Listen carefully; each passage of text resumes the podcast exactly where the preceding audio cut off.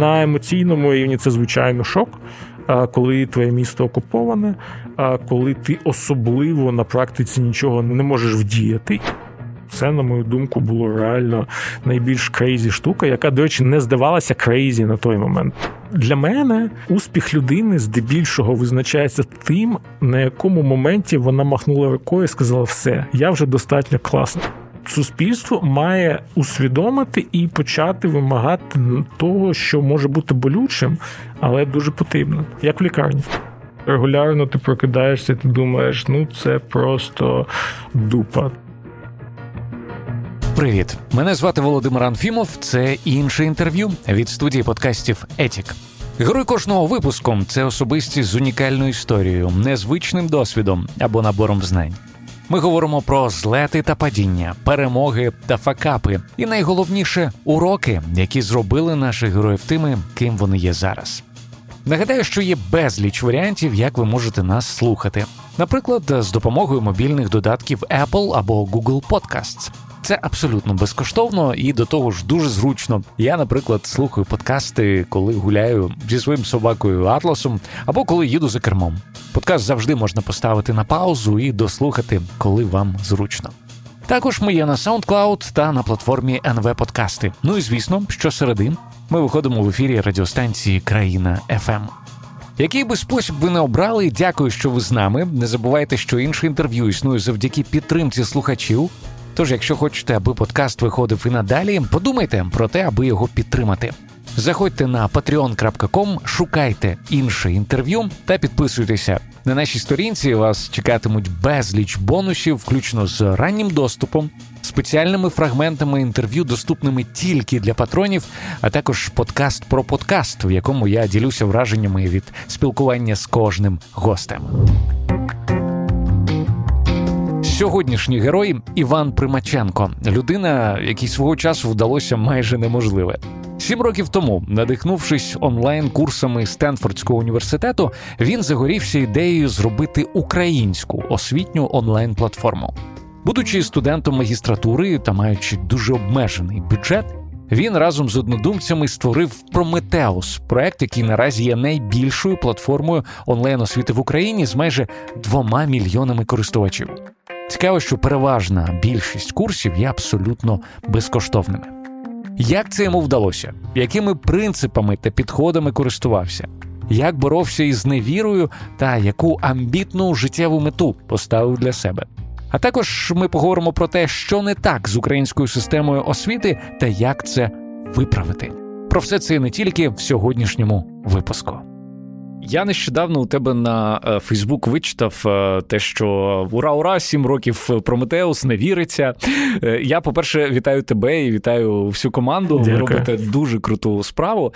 Мені цікаво, от коли все тільки починалося ці сім років тому. Ти взагалі уявляв, що ви будете святкувати сімирічний ось цей ювілей, і ось такими показниками. У вас зараз майже 2 мільйони вже підписників. А, Ні, тоді, звичайно, я навіть не уявляв, що буде за 7 років, тоді думка була лише про те, як протриматися наступні 3-4 місяці. Да? Тобто жодних роздумів е, про 7 років не було. У нас е, на самому старті було багато викликів. Звичайно, ну, початку гроші, да, дуже банально. Ми стартували без будь-якого гранту, без будь-якого спонсорства, зовнішнього фінансування. Тобто, реально кілька волонтерів зібралися, почали це робити. Я там писав у себе да, в Фейсбуці, як ми отримали студію. Так, ну, ми ми сьогодні ще трошки да, про про, про це поговоримо, але такого не було. да, Що ти думаєш, ну окей, все, я там за 10 років підкорю світ. Ні, ні, ні, Такого не було. Ну тобто була мета дуже амбітна, да, зробити найкращу освіту доступною кожному в Україні, але не було бачення, що там за 7 років у нас буде 2 мільйони людей. Ми тоді думали над сотнею тисяч. Да, Це була така Такий горизонт. Да, мрія, про яку ми не були впевнені, чи ми її колись дійдемо дійдемо до неї чи ні. Поговоримо сьогодні про Прометеус. Мені дуже цікаво з тобою поговорити трошки е, про те, що передувала е, Прометеус. часу про твоє життя до. Я знаю, що ти народився в Донецьку, так. І знаєш, що з самого дитинства ти захоплювався е, футурологією. Так, так, науковою фантастикою. Мені дуже цікаво, ось чому саме цей напрямок, угу. і, і власне в чому це захоплення проявлялося. Угу. Ну насправді я думаю, що поштовх дуже простий був перший. Це те, що мій батько дуже любив наукову фантастику, mm. фентезі. Він підсадив мене в свою чергу на читання наукової фантастики і фентезі. І я дуже багато читав. Тобто в дитинстві, в підлітковому віці, часто більша частина мого дня вона складалася з того, що я читав. Я прокидався о п'ятій ранку, щоб побільше прочитати перед школою. Повертався зі школи, читав, е, значить, відразу після цього, як тільки зробив домашку. Ну тобто, я в свого часу читав реально дуже і дуже багато. Це вся класика, напевно, наукової фантастики, фентезі. Ну, можеш назвати декілька якихось прізвищ? Ну, ми... Дюн, Дюна, звичайно. Так, да? Ми ага. всі любимо, знаємо Дюну. З неї, до речі. Е, Ні, е, хотів сказати, з неї почалося моє захоплення, але це неправда. Це друга книга, яку я прочитав. Е, і це, напевно, дуже дивна книга, щоб прочитати. Мені здається, було 10 років чи 11.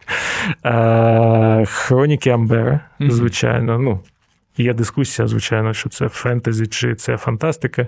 Е, залишимо це поза нашою увагою. Це Гіперіон Сімонса, це дуже багато класики там від Азімова, е, Долема. Mm-hmm. Ну, тобто, напевно, все, Бредбері, що мабуть, можна було теж... Бредбері, та, ну, знаєш, все, що було під рукою, все, що можна було отримати тоді в Донецьку, да, знайти. Так. Все це йшло. І mm-hmm. ну да, це очевидно вплинуло суттєво на мене, бо навчило думати постійно про майбутнє, точніше про сценарії майбутнього, яким майбутнє майбутнє може бути, і як людські дії можуть його змінити. Мені здається, що це суперважлива навичка і звичка для людини, яка береться за будь-який стартап. Я пригадую свої враження, коли я читав, наприклад, того самого Бредбері. У мене був такий невеликий острах. Вже тоді, знаєш, в дитинстві почав з'являтися, типу, о-оу, здається, з цією планетою щось не то, і кудись ми куди ми рушимо, мені не дуже це подобається. І цікаво, потім, коли минали роки, і я починав бачити в оточуючому світі те, про що він писав, е, бозна коли. І в такі моменти е, починали бігати мурахи по шкірі. Ти казав ось про ці сценарії. Коли ти їх для себе усвідомлював, то вони тебе як? Вони тебе надихали робити щось, аби не допустити цього. Угу. Як діяли на тебе ці книги? А, Ну я думаю, що ці книги спочатку були розвагою, безумовно. Да? Тобто я не хочу зараз оповід... робити вигляд, що я з самого дитинства там займався якимись футуристичними аналізом. Тощо ні, це було розвагою, але поступово ця звичка дозволяла думати на кілька кроків вперед аналізувати тренди, які відбуваються. Да? Ну, умовно, коли почалася війна з Росією, російська агресія для багатьох це стало справжнім шоком. Е, для мене я пам'ятаю це добре, бо це було ну, незвичне відчуття. Для мене це було. Взагалі не шоком. Ну, тобто, це було дуже очікувано, Угу. бо я бачив російську пропаганду антиукраїнську за багато років до цього.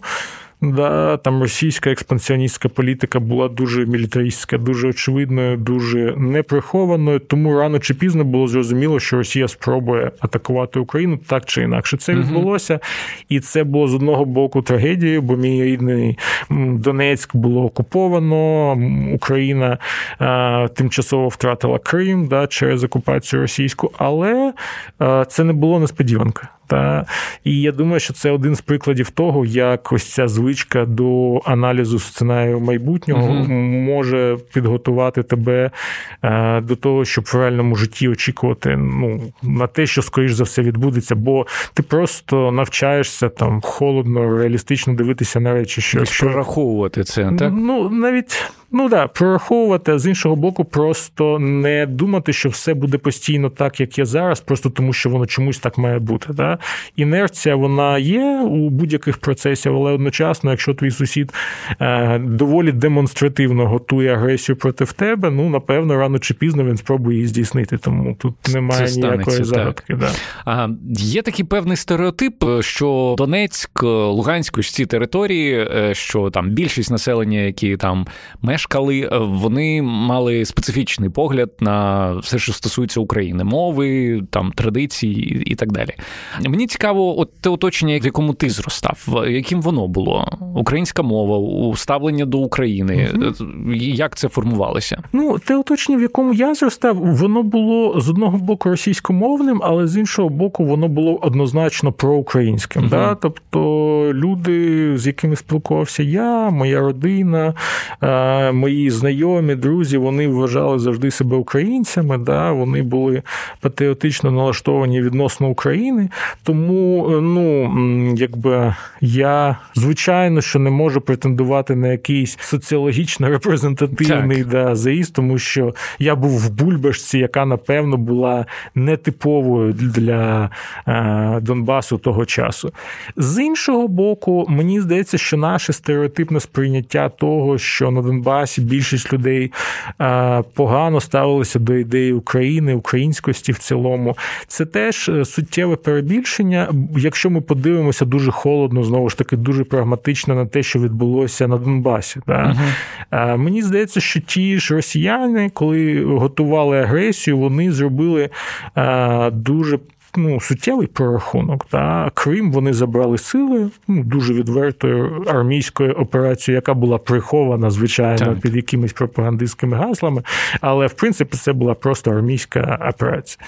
З Донбасом вони спробували гратися. Да? Вони спробували гратися в мікс своїх е, спеціальних сил, які безпосередньо там воювали, найманців, е, волонтерів. Але е, цей етап завершився російською поразкою, адже як тільки українська регулярна армія почала контрнаступ, всі ці сили просто посипалися, і росіянам знову довелося вводити абсолютно масово регулярні армійські частини так. для того, щоб забезпечити окупацію. Чому? Тому що самі росіяни повірили у власну пропаганду, угу. що їх пропаганда настільки сильна, що вона здатна підняти місцеве населення проти України і, власне, воювати через це населення.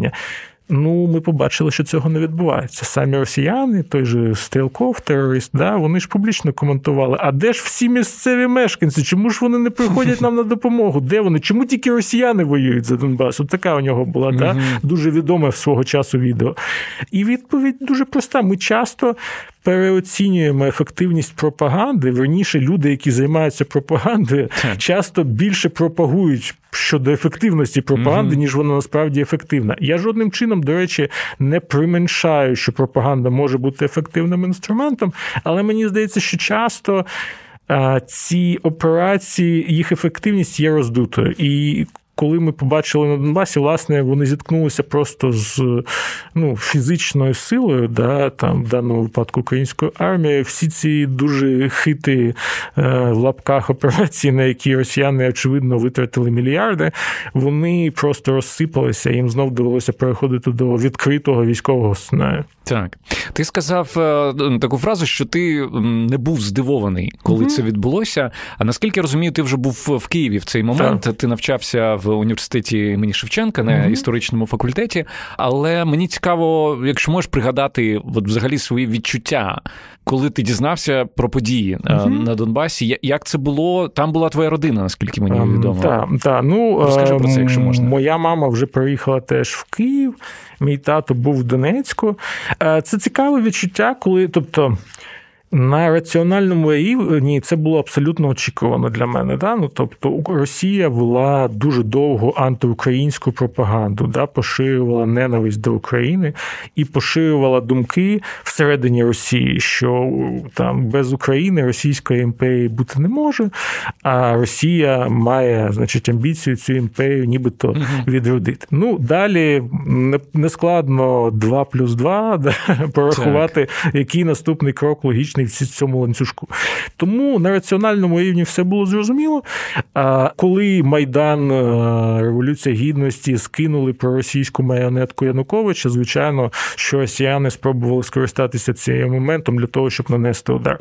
На емоційному рівні це, звичайно, був шок. Да? Як би ти раціонально Ну, знаєш, як часто в багатьох речах в житті ми всі розуміємо, що ми помремо. Так. Та, ну, Це якби не є секретом, угу. але одночасно зустріч зі смертю, навіть це якщо завжди ти шок. Да, ледь розминувся, це завжди шок для будь-якої угу. людини, якщо це не відбувається з людиною постійно. Тому тут так само на раціональному рівні ти все розумієш, на емоційному рівні це звичайно шок коли твоє місто окуповане, коли ти особливо на практиці нічого не можеш вдіяти. І я думаю, що це був один з потужних поштовхів до того, щоб зробити Прометеус. Да, Ми якраз працювали в той момент над цим, і це в моїй голові, в голові команди. Я думаю, що було відчуття, що за допомогою цього ми можемо зробити свій невеличкий вклад в розбудову української держави. Да. Напевно, ну у нас не було жодного досвіду військового. З нас, напевно, не найкращі б солдати вийшли, але з іншого боку, у нас було ну, і. Е, знання і натхнення і сили зробити щось в освіті, підсилити українську освіту. І я вважав, досі вважаю, що це суперважливий фундамент, на якому стоїть держава. Тому це була наша така імпровізована участь в цій війні. Ти сказав, що в якомусь інтерв'ю, що в тебе немає зараз своєї великої е, бібліотеки е, саме друкованих книжок, тому що ваша сімейна бібліотека е, залишилася там, тобто не не, не вдалося тоді, я так розумію, нічого вивести. Так, та, наш, наша бібліотека залишилася там, все залишилося там, тому ну якби да, ми не в'їзні.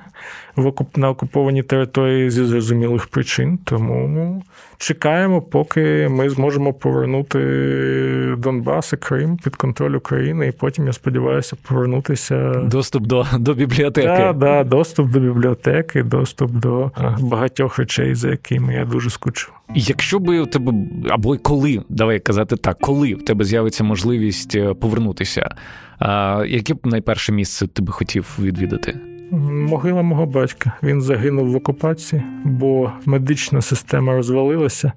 Йому стало погано, швидка не змогла вчасно приїхати і не змогла надати е, належну допомогу. Він помер дуже молодим, і я хотів би відвідати його могилу, звичайно. І ти з того часу, відповідно, там жодного я, разу не да, був? Я, звичайно, що не можу туди в'їхати.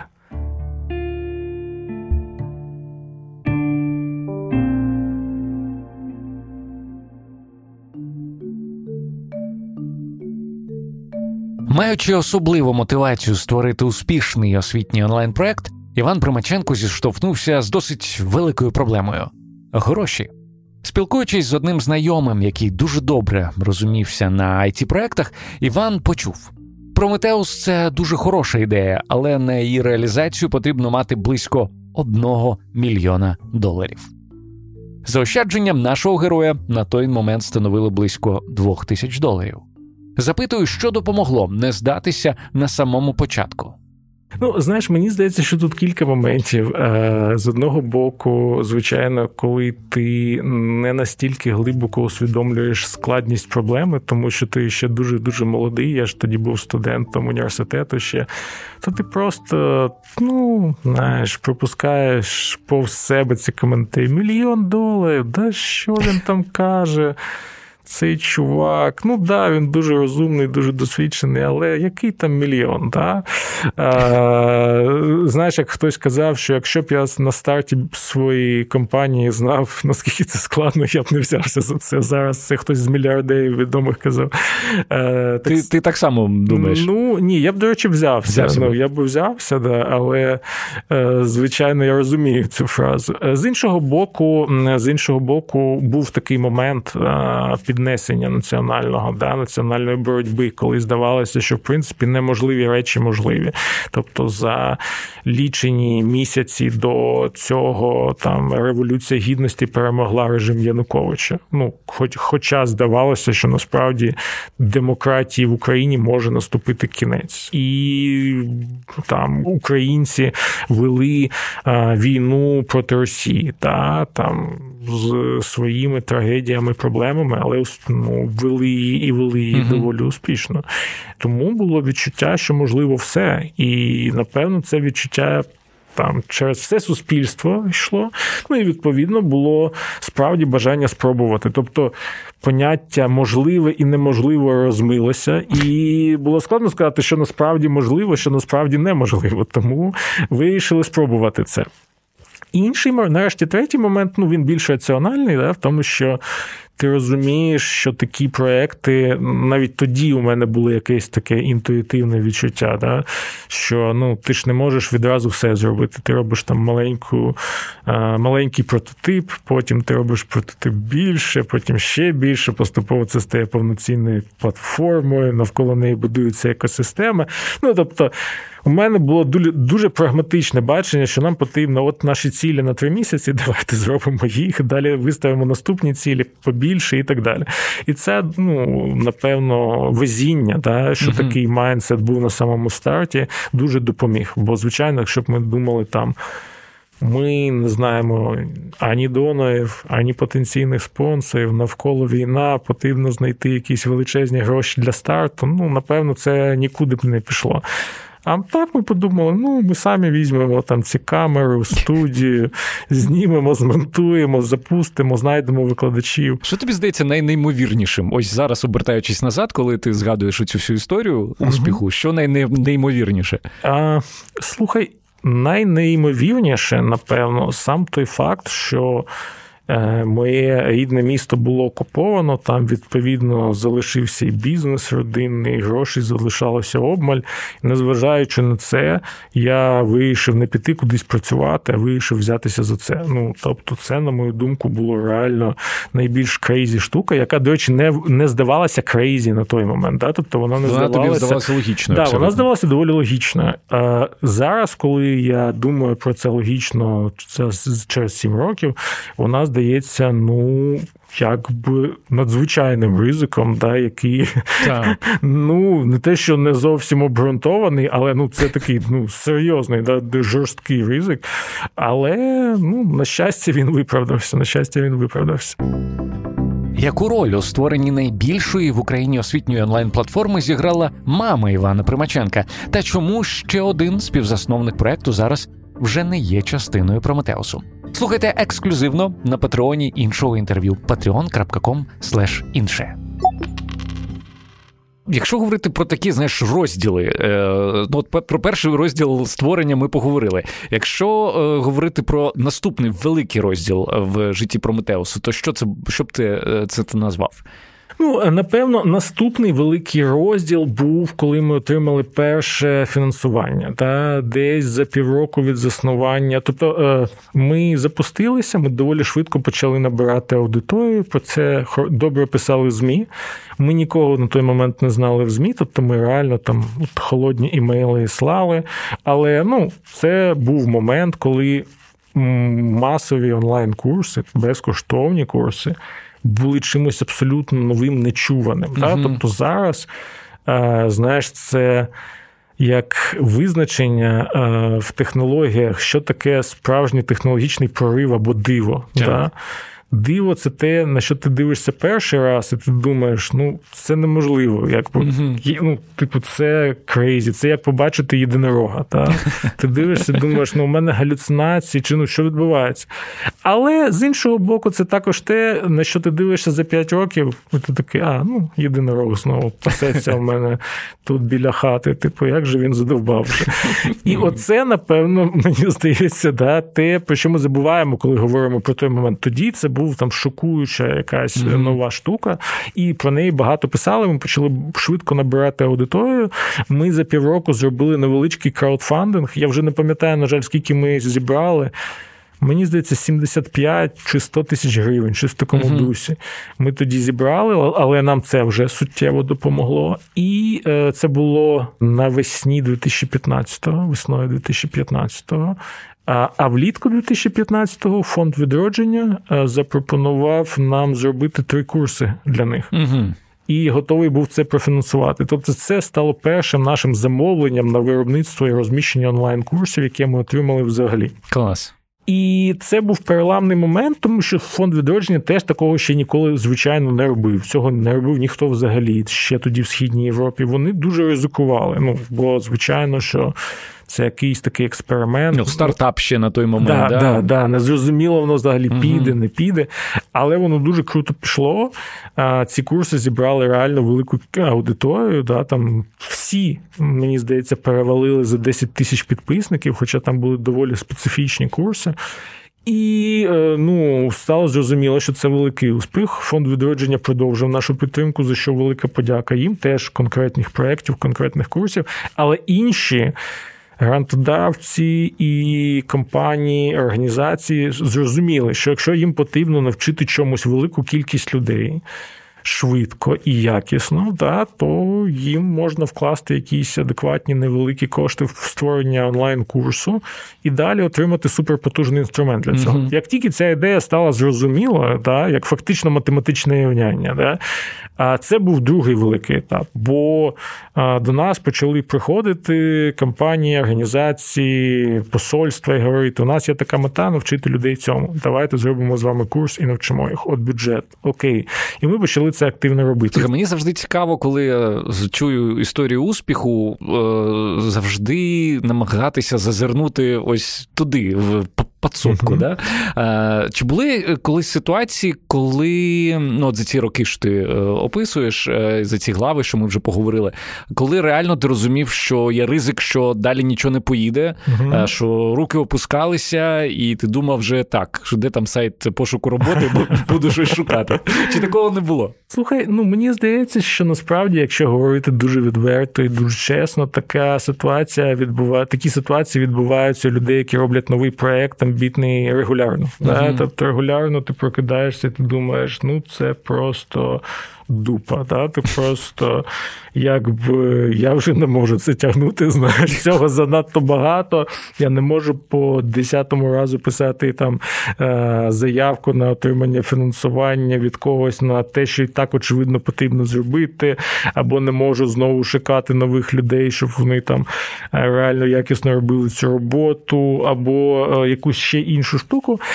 І ну, напевно, поступово у тебе просто ну, хтось здається, а у когось виробляється імунітет до цього. Та? Така толерантність. Тобто поступово. Тефлонове ти... таке покриття. Да, да, тобто ти сидиш і думаєш, ну все. І ти такий, ну. Все, і далі далі працюєш. Да? Тобто у тебе вже немає такої драми, такого надриву. Ти думаєш, ну, ми поборемося да, ще.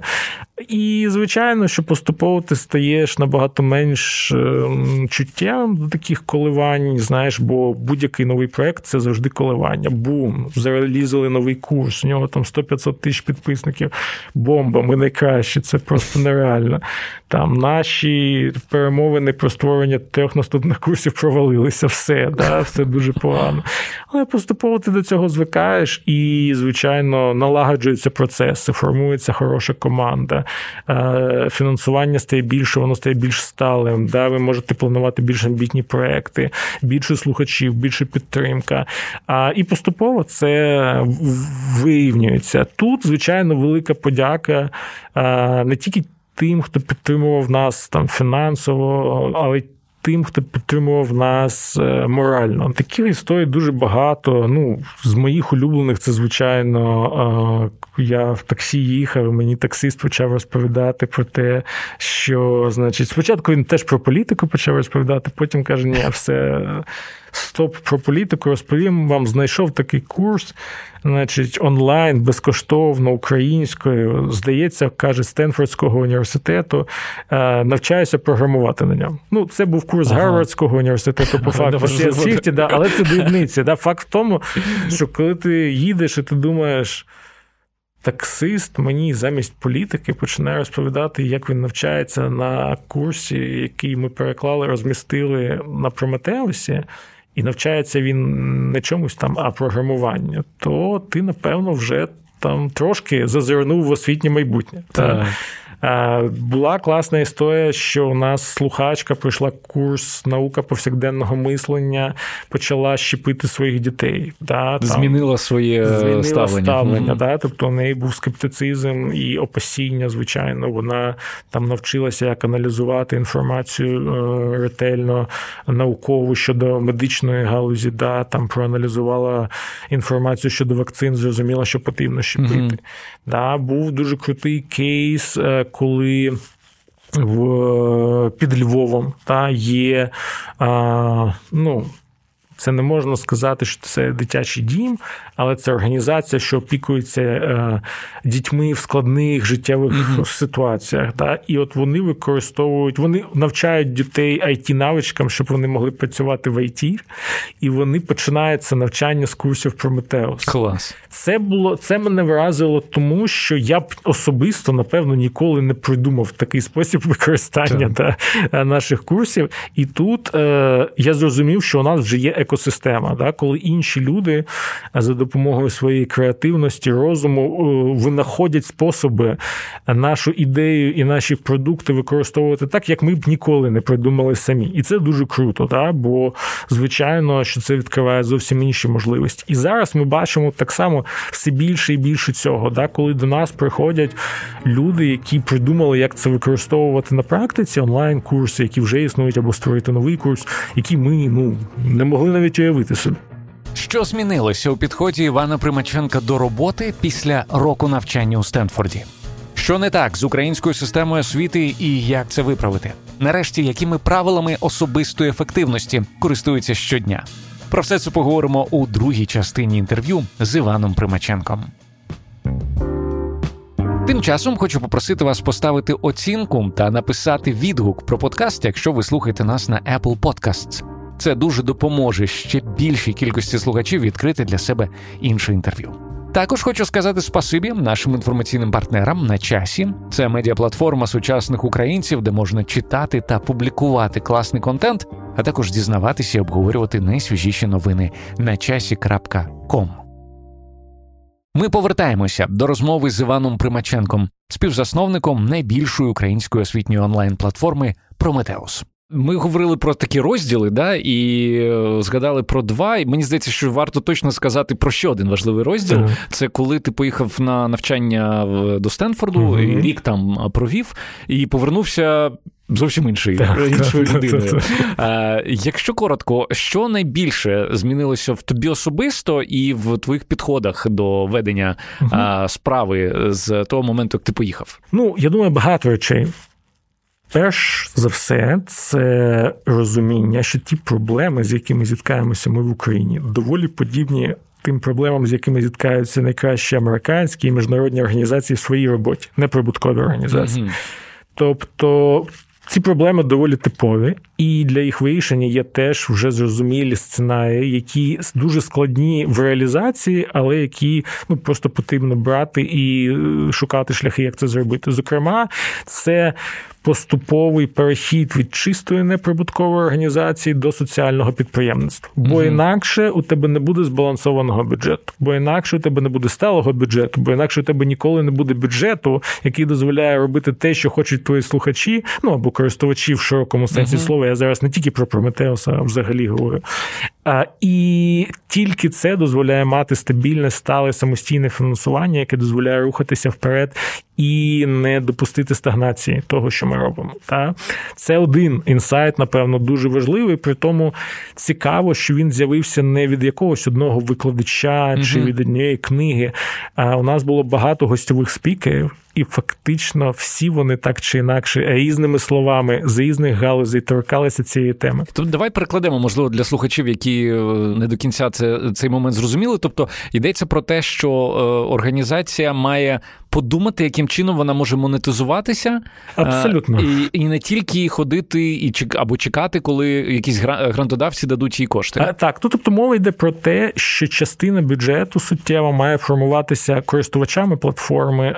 а не ну, зовнішніми донорами чи спонсорами. Та? І це дуже важливо, тому щоб ну, дуже просто це пояснити. Що якщо все фінансують донори і спонсори, то часто їх бачення того, що потрібно uh робити, не дуже співпадає з баченням самих користувачів, що їм потрібно. Yeah. У нашому випадку, коли я повернувся зі Стенфорду, я порівняв лист десяти найбільш затребуваних курсів, які склали наші слухачі, це було просто вільне голосування, з е, списком курсів, які ми зробили, запустили минулого року. І там перетин був один курс. Ну тобто, зрозуміло, стало відразу на стратегічній сесії проблема, да, що ну, якби ті курси, які фінансують донори, спонсори, вони теж важливі, вони теж цікаві, вони дуже круті. і Ми дуже вдячні за це. І цю роботу потрібно продовжувати і розширювати. Але однозначно є певна проблема в організації, якщо вона збирає зворотній зв'язок зі своїх слухачів і не виконує 9 десятих їх побажань. Так, ну, тобто да, Це проблема. Це, це, це дивно. З іншого боку, є ще проблема того, що донори і спонсори, і це знову ж таки загальносвітова проблема. Вони хочуть проектне фінансування робити коли от є конкретний курс або конкретний проєкт, фінансуємо його, дивимося результати, результати класні, бомба, і йдемо далі.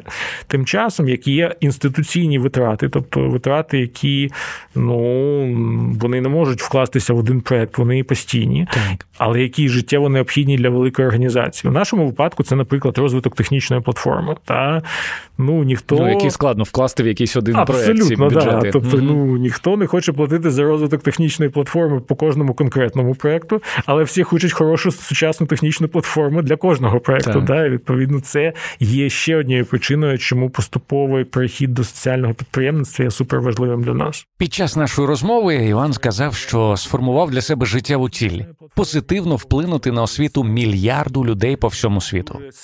Водночас у попередніх інтерв'ю він говорив і про мету Прометеусу повноцінну реформу української освіти на базі змішаного навчання, запитуючи ці дві мети не заважають одна іншій, і чи не боїться розфокусування? Дивись, я думаю, що тут ідею міксованої змішаної освіти потрібно розуміти в тому сенсі, що найближчі десятиліття не залишиться м, жодної освіти, яка не є міксованою. Тобто буде два варіанти чистий онлайн міксовано. Угу. Офлайну як такого не залишиться. Та? Бо вже навіть зараз, якщо ти підеш в якийсь хороший університет, ти побачиш, що ну, там всі навчальна бюрократія вона знаходиться в Learning Management System, та? в якій твої оцінки, так. завдання живуть, навчальні матеріали тощо. Якщо ти підеш в будь-який хороший да, там, школу, ти побачиш, що там е, щоденники вже в онлайні живуть велика кількість контенту, який використовується в університетах, в школах, це вже контент онлайновий. Та? Це відеокурси, це там автоматизовані завдання, це сервіси, які допомагають прямо в класі поклікати, обрати варіант, як же розв'язувати це рівняння, яке е, вивів е, вчитель зараз на екран. Ну, багато угу. моментів. Та? І це тільки початок. Тобто за 10, 20, 30 років ми побачимо, що ну, офлайну як такого чистого вже не буде, бо це буде виглядати так само архаїчно, як зараз, наприклад, клас без книжок. Ну, ну тобто, чи можемо ми собі таке уявити? Ну, в принципі, да, але університетський або шкільний клас без підручника, або книги, монографії якоїсь. Ну, виглядає трошки дивно, да? це виглядає як щось екзотичне. Так само і зараз. Тому мені здається, розвиваючи онлайн контент, угу. ми автоматично розвиваємо ідею змішаної освіти, да? бо її будуть брати, її нею цим контентом будуть користуватися в змішаному форматі. І це вже зараз відбувається з Прометеусом. Да? У нас багато університетів, десятки в Україні, які беруть наш контент. Хм. І так чи інакше його використовують всі по-різному. Десь в університеті замінили лекції переглядом нашого курсу, да, там програмістського. Uh-huh. Але час, щоб вивільнився, викладач використовує, щоб проводити заняття в малих групах, да, uh-huh. там, тобто дати більше персоналізованого навчання в рамках того, що можливо. Десь е, кажуть, що дивіться, ви можете пройти цей онлайн-курс, він вам піде як е, залік. Mm. Ну, дисципліна вільного вибору студентів. Да? mm Чому б дисципліна вільного вибору студентів не зробити не тільки для свого університету серед курсів свого університету, а й серед онлайн курсів? Ну так. Ну да, очевидна ідея, це поступово відбувається. Але для всього цього потрібен цей контент, його потрібно спочатку створити. Хм. Давай трохи поговоримо про е, те, взагалі, е, ми сказали, що все дуже сумно е, в, в системі освіти. Є дуже твоя класна цитата. Більшість українських вузів це фабрики з друкування дипломів, що викачують бюджетні гроші, імітують освіту за негласною змовою зі студентами. Ну, це, це так і є. Думаю, що будь-яка людина, яка навчалася в університеті українському, вона може це підтвердити що, мабуть, 90% того, що там відбувається, це якась профанація. Звісно, з, зі списуванням, і, звісно, з е, тим, що даються хабарі. Ну, коротше, це все. Просто якийсь mm-hmm. швах. Що з цим робити, і що з цим, і як ти оцінюєш кроки, які робить держава зараз? Власне, як ти як ти їх оцінюєш? Mm-hmm. Ну, дивись, тут мені здається кілька моментів. Тобто, зараз е, у нас відбувається поступова розбудова таких невеличких острівців майбутнього в океані освітнього минулого. Та?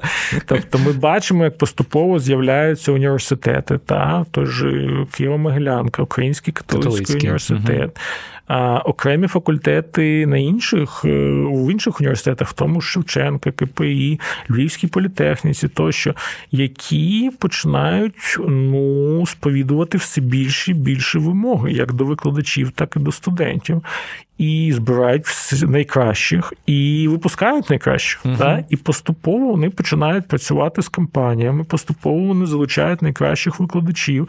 Ну тобто, поступово процес іде, все ж таки, відбувається да? процес низовий да, консолідації найкращих і створення нових освітніх продуктів, які безумовно ну їх ще не бачили. Тобто, поступово процес знизу йде з іншого боку, звичайно, важливо його стимулювати, бо в принципі держава ну давайте будемо відверто казати, да, держава для освітньої сфери, для сфери університетської, вона не може ж зусиллям волі щось радикально миттєво змінити. Вона може лише створити правильні стимули, да, угу. завдяки яким хороша поведінка, тобто створення якісних освітніх продуктів, буде а, підживлюватися з державних угу. ресурсів, а погана поведінка призведе до того, що ресурси будуть обрізатися. Тобто, в принципі, наприклад, реформа фінансування вищої освіти за індикаторами ефективності, угу. яку Єгор Стадний свого часу запустив, а будучи першим заступником міністра, вона, ну, якби я думаю, мало хто буде дискутувати, дуже правильна і дуже проста, насправді, по суті, в тому, що якщо університет демонструє хороші показники своєї діяльності, там публікації в західних рецензованих журналах, це наукова частина, хороші відгуки випускників і так далі, і так далі, і тому подібне, то йому дають більше грошей. Так. Якщо результати погані, сукупність цих різних індикаторів, то йому дають менше грошей. Угу. Відповідно, ті університети, які готові припинити профанацію і готові реально ставати кращими, можуть цей процес зупинити, стати кращими, отримати більше грошей. Окей, ті, хто не зможуть, просто підуть поступово в минуле історії. Да, да.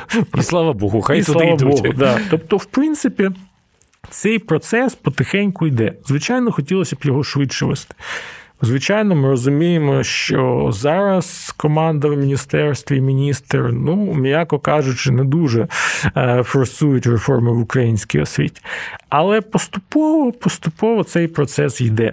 Інша справа, що мені здається дуже важливим, щоб суспільство розуміло, що деякі речі, які об'єктивно потрібно зробити для покращення освіти, вони будуть болючі і антипопулістські. І створило коаліцію для на підтримку цих реформ. Бо я просто приведу приклад не з університетського да, там, життя, а за шкільного, бо воно набагато угу. більш, напевно, ну, таке щоденне.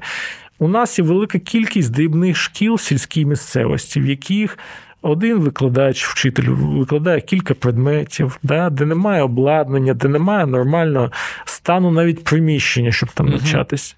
І е, ну, дослідження Піза, це міжнародний рейтинг, да, там моніторинг якості освіти. Він чітко показує, що у нас величезні проблеми зі сільською освітою. Ну, це не сюрприз так, для кого. Абсолютно. Ми всі робимо вигляд, що ця імітація освіти це окей, але це не окей, і світ знає лише один спосіб виправити ситуацію зробити великі опорні школи, закрити маленькі ці школи, в великі школи зосередити всі ресурси з маленьких, найняти за адекватні гроші хороших вчителів, купити нормальне обладнання, зробити хороші ремонти, взяти автобуси і підвозити дітей з сільської місцевості в ці школи. Точка. На жаль, цьому немає альтернативи. На жаль, на щастя, це ну просто факт. Угу. Але будь-яка спроба реально форсувати створення опорних шкіл і закриття дрібних шкіл, е, якщо дуже розумними словами, це називається оптимізація шкільної мережі вона натикається на спротив, бо місцеві депутати, бо вчителі підіймають крик, що це ж знищення сільської освіти. Слухай, Ти зараз говориш, я вже бачу тут ну, біля тебе Юлію Володимирівну, яка О. кричить: Та що ж вони роблять? Вони ж закривають наші школи. Що да, що це геноцид, геноцид. значить сільської освіти, що це ж просто злочин. Хоча насправді це не злочин. Злочин це те, що відбувається зараз, а це шлях до адекватної освіти сільським дітям. І тут потрібен консенсус суспільства, потрібна коаліція людей, які скажуть, що ми бачимо, що зараз відбувається, що це профанація. Ми хочемо реальних змін, ми готові підтримати цю реформу. Поки цього не буде, будь-яка нова влада, тобто ми можемо наякати на цю владу або попередню, і напевно будемо наякати на наступну. Але факт залишається в тому, що хто б не прийшов до влади, всі будуть уникати проведення цієї реформи, бо вона дуже непопулярна на даний момент, і ніхто не хоче. А її результати будуть видні там за 5-10 років. Ну тобто е, самогубців, які прийшли, спалили да. рейтинг е, і абсолютно і пішли, це немає. політичний суїцид. Ніхто цим не буде займатися. Суспільство суспільство має ну, усвідомити і почати вимагати того, що може бути болючим, але дуже потрібно, як в лікарні. Хм. Ну, це про доросле суспільство, мені здається, тому що інфантильне суспільство воно буде казати просто зробіть нам, щоб було добре. Абсолютно, але це нас повертає до іншої суперважливої розмови, та що дуже часто ми кажемо, що там влада погано, наприклад, заменеджерила ту чи іншу ситуацію. І часто це правда, це абсолютно справедлива критика, і я так само це критикую. Але коли ми потім бачимо, чи погано влада заменеджерила ситуацію з ковідом, звичайно, чи не вклала вчасно гроші в там розбудову спроможностей лікарень, звичайно, е, затримала поставки вакцин, звичайно. Але тепер вакцини є, а люди не вакцинуються. Ну тут можна ще їм закинути в цю капілочку, що вони провалили і інформаційну а інформаційну кампанію. теж абсолютно справедливе доякання, але, врешті-решт, люди не вакцинуються. І тут виникає да, теж проблема, що це ж рух двосторонній. Да? Ну, так. Суспільство, щоб отримати кращу владу, саме має стати кращим, більш свідомим, більш дорослим. Да? І відповідно тоді влада, яку оберемо, стане більш дорослою, свідомою і готовою на не дуже популярні, але реально необхідні для країни кроки. Слухай, раз ми вже зайшли в цю царину, е, не можу тобі не поставити запитання пов'язане з 2019 роком, угу. коли ти балотувався до парламенту е, від партії голос. Так У е, мене до тебе таке питання, тільки чесно скажи, добре? Так, звичайно, я завжди говорю чесно. От станом на зараз, дивлячись на те, що відбувається з цією партією, ти радий, що ти не в'язався в цю історію? Ні, дивись, я ж в'язався цю історію, да, я просто не був обраний. Але тут ну, ситуація, да, я я зараз да, прокоментую, це дуже хороше питання. Ситуація ж яка, дивись, що якщо б більше людей пройшло. Від голосу, то можливо і ситуація була б інша, да? в тому угу. сенсі, що тоді був би більше вага в парламенті, голос не був би ну фактично знаєш, заблокований в парламенті, як зараз, коли є монобільшість. І відповідно, якщо б голос мав більше голосів, міг більше впливати на ситуацію, можливо, з цього, щоб а, суттєве вийшло. Та? Тобто я, наприклад, вважаю, що крок 2019-му піти і спробувати підтримати команду, яка йшла, була дуже був дуже правильним. Ти не жалкуєш? Я не жалкую абсолютно, і я, до речі, всіх інших закликаю робити те ж саме з дуже простої причини. Державні політики це один з найбільш найбільш ефективних способів ну, масштабувати mm-hmm. хороші речі не тільки в освіті, а в будь-якій іншій галузі. Тобто ми можемо скільки завгодно говорити, що політика це погано, це тяжко, і це реально. Ну, тобто ніхто, крім дуже вузької групи людей, напевно, не хоче бути політиком. Бо це створює очевидні проблеми для тебе. Але якщо ми хочемо ефективності і швидких реформ, то іншого шляху, ніж як змінювати політиків і відповідно ну, самим та, так чи інакше брати в цьому участь. Я не кажу обов'язково балотуватися, але принаймні там підтримувати якусь партію, там я не знаю, донейтити, волонтерити на неї. Ну іншого шляху просто немає. Да? Бо в США е, або в інших західних країнах ну не з'явилася ефективна держава, процвітаюча е, від е, інопланетян. Да? Вона не прилетіла. Люди ну брали участь в політичному процесі, змінювали держслужбовців, політиків, і вони робили кращі державні політики, їх імплементували, і так воно ставало краще краще. І так само в Україні. Да? Тобто мені здається, що дуже важливо говорити, що якщо ми хочемо змін, ми маємо йти їх робити. У кого є, ну, звичайно, там бажання сили. Але дуже це те, про що в Стенфорді ми з Фукуямою дуже uh-huh. багато спілкувалися. Дуже небезпечно є ідея, коли ми говоримо, що вся політика це погано, всі політики погані. Бо ну окей, якщо так, то тоді ніхто новий туди не буде заходити. Відповідно, вони і далі будуть поганими. Так. Ну хто хтось це, це ж мудра людина казала, що потрібно політиків змінювати так само часто, як і памперси, з відомих причин. Да, да, е, Тому так і є. А ми вже зараз будемо закінчувати. Давай від політики до тебе повернемося, вже е, фінішуємо. А ось е, за ці сім років, які ти розвиваєш цей крутезний проект. Скажи, будь ласка, які м, такі основні свої якісь правила життя, правила ведення цього проекту ти сформулював, якими ти би міг поділитися? Якщо такі є. Якісь золоті такі, я не знаю, правила життя е, від Івана Примаченка. А це дуже дуже хороше запитання, дуже глобальне, я б сказав. Ну, дивись, я. Кілька моментів виділив. Значить, перший момент, безумовно, в тому, що для е, будь-якої перемоги потрібна е, продумана стратегія того, що ми робимо. Це виглядає якоюсь дитячою, якби правилом, але якщо ви придивитеся, я маю на увазі всіх слухачів наших, то дуже часто люди роблять якісь речі, люди, організації, політичні партії, будь-хто, за якими не стоїть ніякої конкретної стратегії. Та? Ну, Це просто якийсь план дій, який чомусь був прийнятий, або якось склалося, що люди так роблять. І люди очікують інших результатів. Ну, е, часто, здебільшого, це неконструктивно, да, можна очікувати дуже довго. Має бути певна стратегія, яка ґрунтується на тому, що у нас є певні гіпотези, ми їх певним чином перевіряємо, ми сформулювали як. Далі, якщо воно не працює, окей, Нова ми змінюємо стратегію. стратегію. Угу. Да, І цей ітеративний цикл важливо постійно притримувати його, е, ну, притримуватися його і тримати його в голові, щоб не робити суто механістично, знаєш, те ж саме, те ж саме те ж саме, хоча нічого не вдається. І це важливо всюди. Я не тільки про роботу, я і навіть про особисте життя, про спорт, ну банально. Да? Це те, що в принципі в науці про навчання називається свідомою практикою, коли для того, щоб максимально ефективно навчатися чомусь новому, ми маємо, по-перше, поставити ціль нашої практики сьогодні. Далі зробити, ну, втілити те, що ми хотіли втілити, спробувати це втілити. І далі проаналізувати наші результати, вдалося чи ні, і які помилки ми угу. допустили. Якщо це відбувається, ми зростаємо, ми навчаємося новому. Якщо це не відбувається, то ми можемо інвестувати ті самі знамениті 10 тисяч годин практики, але Щось інше. Е, ні, в будь-що. Але навіть якщо ці ну 10 тисяч годин, якщо вони несвідомі, то ми можемо особливо не зрости в цьому навичці.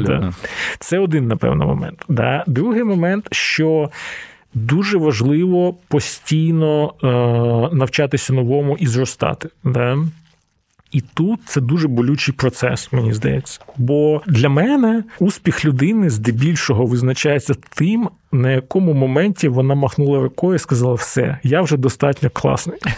Да? Хтось це робить в школі, хтось в університеті, хтось 25, коли ага. випустився, знайшов там першу роботу, хтось 30, а хтось робить це в 70 або там ніколи не робить до смерті. І здебільшого ті люди, які цього ніколи не роблять, які постійно зростають, навчаються чомусь новому, досягають найбільшого успіху. Ну, статистично, звичайно, є виключення. Це супер важливо Але це дуже складно, бо навчання дуже складне, бо дуже складно себе змінювати. Це дискомфорт. Да, тобто дуже комфортно просто увійти в рутину і робити те ж саме. І ну, звичайно, що це завжди виклик. І дуже важливо постійно ну, цього триматися. Бо як, як тільки ми припиняємо навчатися чомусь новому, як тільки ми припиняємо адаптуватися, ну це не те, щоб кінець, але це кінець точно принаймні нашого успіху. І третій момент, напевно, це те, що життя, як ми часто говоримо, на спринт, марафон, і ем, це дуже поширена думка, але я просто хочу сказати: е, от про що люди часто недооцінюють.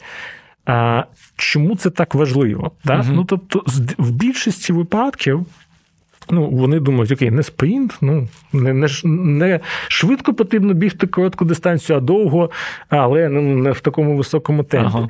Але суть же не в тому. Суть в тому, що ми, якщо постійно кожного дня да, робимо щось і поступово покращуємось в чомусь, поступово наша перевага в цій навичці стає настільки великою, що ми починаємо отримувати все більше і більше дивіденди з цього. Угу. Це фактично складний відсоток. Да? Тобто, коли на старті ну, наш прибуток дуже маленький, але на великому проміжку часу він стає надзвичайно великим. І ось тут дуже складно пройти цей перший етап, коли ефект його зростання дуже-дуже повільний, і це дуже демотивує. Да? Mm-hmm. Ну, Це як зі здоров'ям. Ви можете почати робити кардіо, там правильно їсти, але ефект не буде миттєвим. Так, Завтра Знад... ти його не побачиш. Да, mm-hmm. Знадобляться місяці, роки для того, щоб його побачити. Але в якийсь момент ви помітите це. А за певний час його помітять інші. І ще ж ну, чим далі, тим швидше це буде кидатися в очі всім.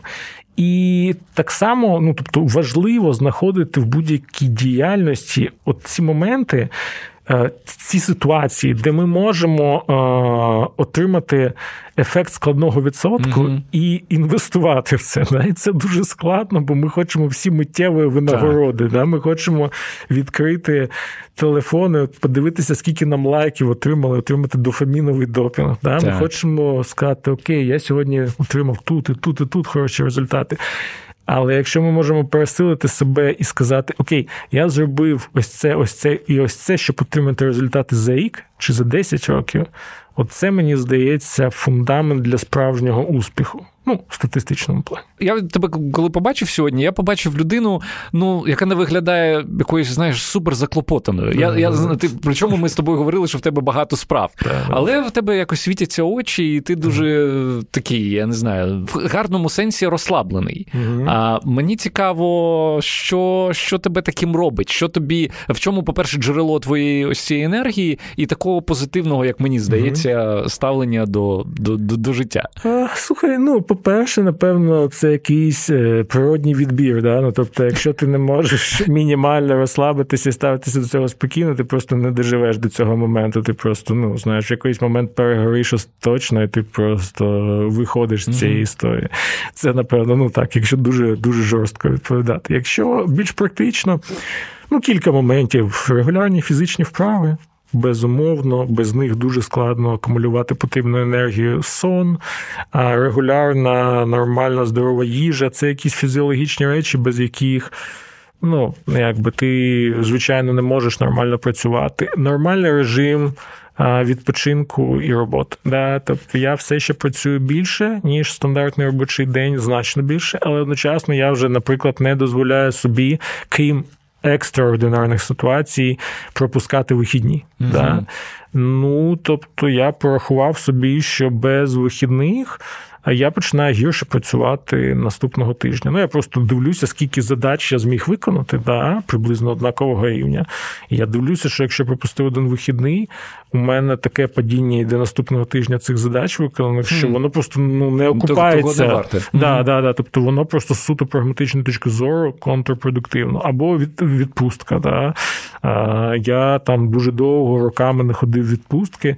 В якийсь момент я теж заміряв, що якщо я можу кілька кілька разів на рік взяти відпустку там по тижню, то я працюю потім кілька місяців набагато краще, набагато продуктивніше. Тобто, знову таки, да, там героїчні uh знаєш, марафони без відпусток роками і роками, вони просто контрпродуктивні по факту. Ну і звичайно, це знаходити щось, що тобі подобається, хобі е, для того, щоб якісно відпочивати. Бо час це ж не є якісним ну, ну, питання. Питання не тільки в тому, щоб забронювати час, питання в тому, щоб якісно використати цей час на якісний відпочинок. Для мене це звичайно спілкування з друзями. Це кіно. Я дуже люблю кіно, і це прям моя пристрасть. Я дуже люблю е, мандрівки, якщо mm-hmm. можна кудись поїхати, щось зробити. Я дуже люблю мистецтво.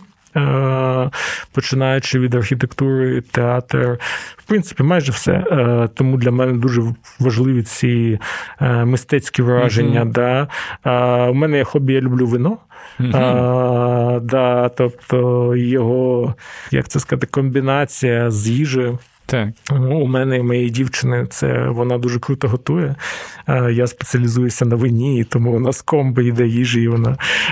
Коротше, роблю просто так для того, щоб цей відпочинок був не просто марно витраченим часом, а якісно витраченим часом. І тоді можна можна вирватися і пройти в хорошому настрої на запис подкаст. Клас, я тобі дуже вдячний і бажаю, щоб ти знаходив час не тільки на підкорення чергових якихось там вершин, але й на ось цей якісний відпочинок за вином і смачною їжею. Дякую тобі за чудове інтерв'ю. Дякую, друзі. Якщо вам цікаво отримати ще більше від спілкування з Іваном Примаченком, заходьте на Patreon іншого інтерв'ю та слухайте спеціальні бонусні частини, які не увійшли в основний випуск В одній з них Іван розповідає про те, якою особисто для нього є ціна успіху.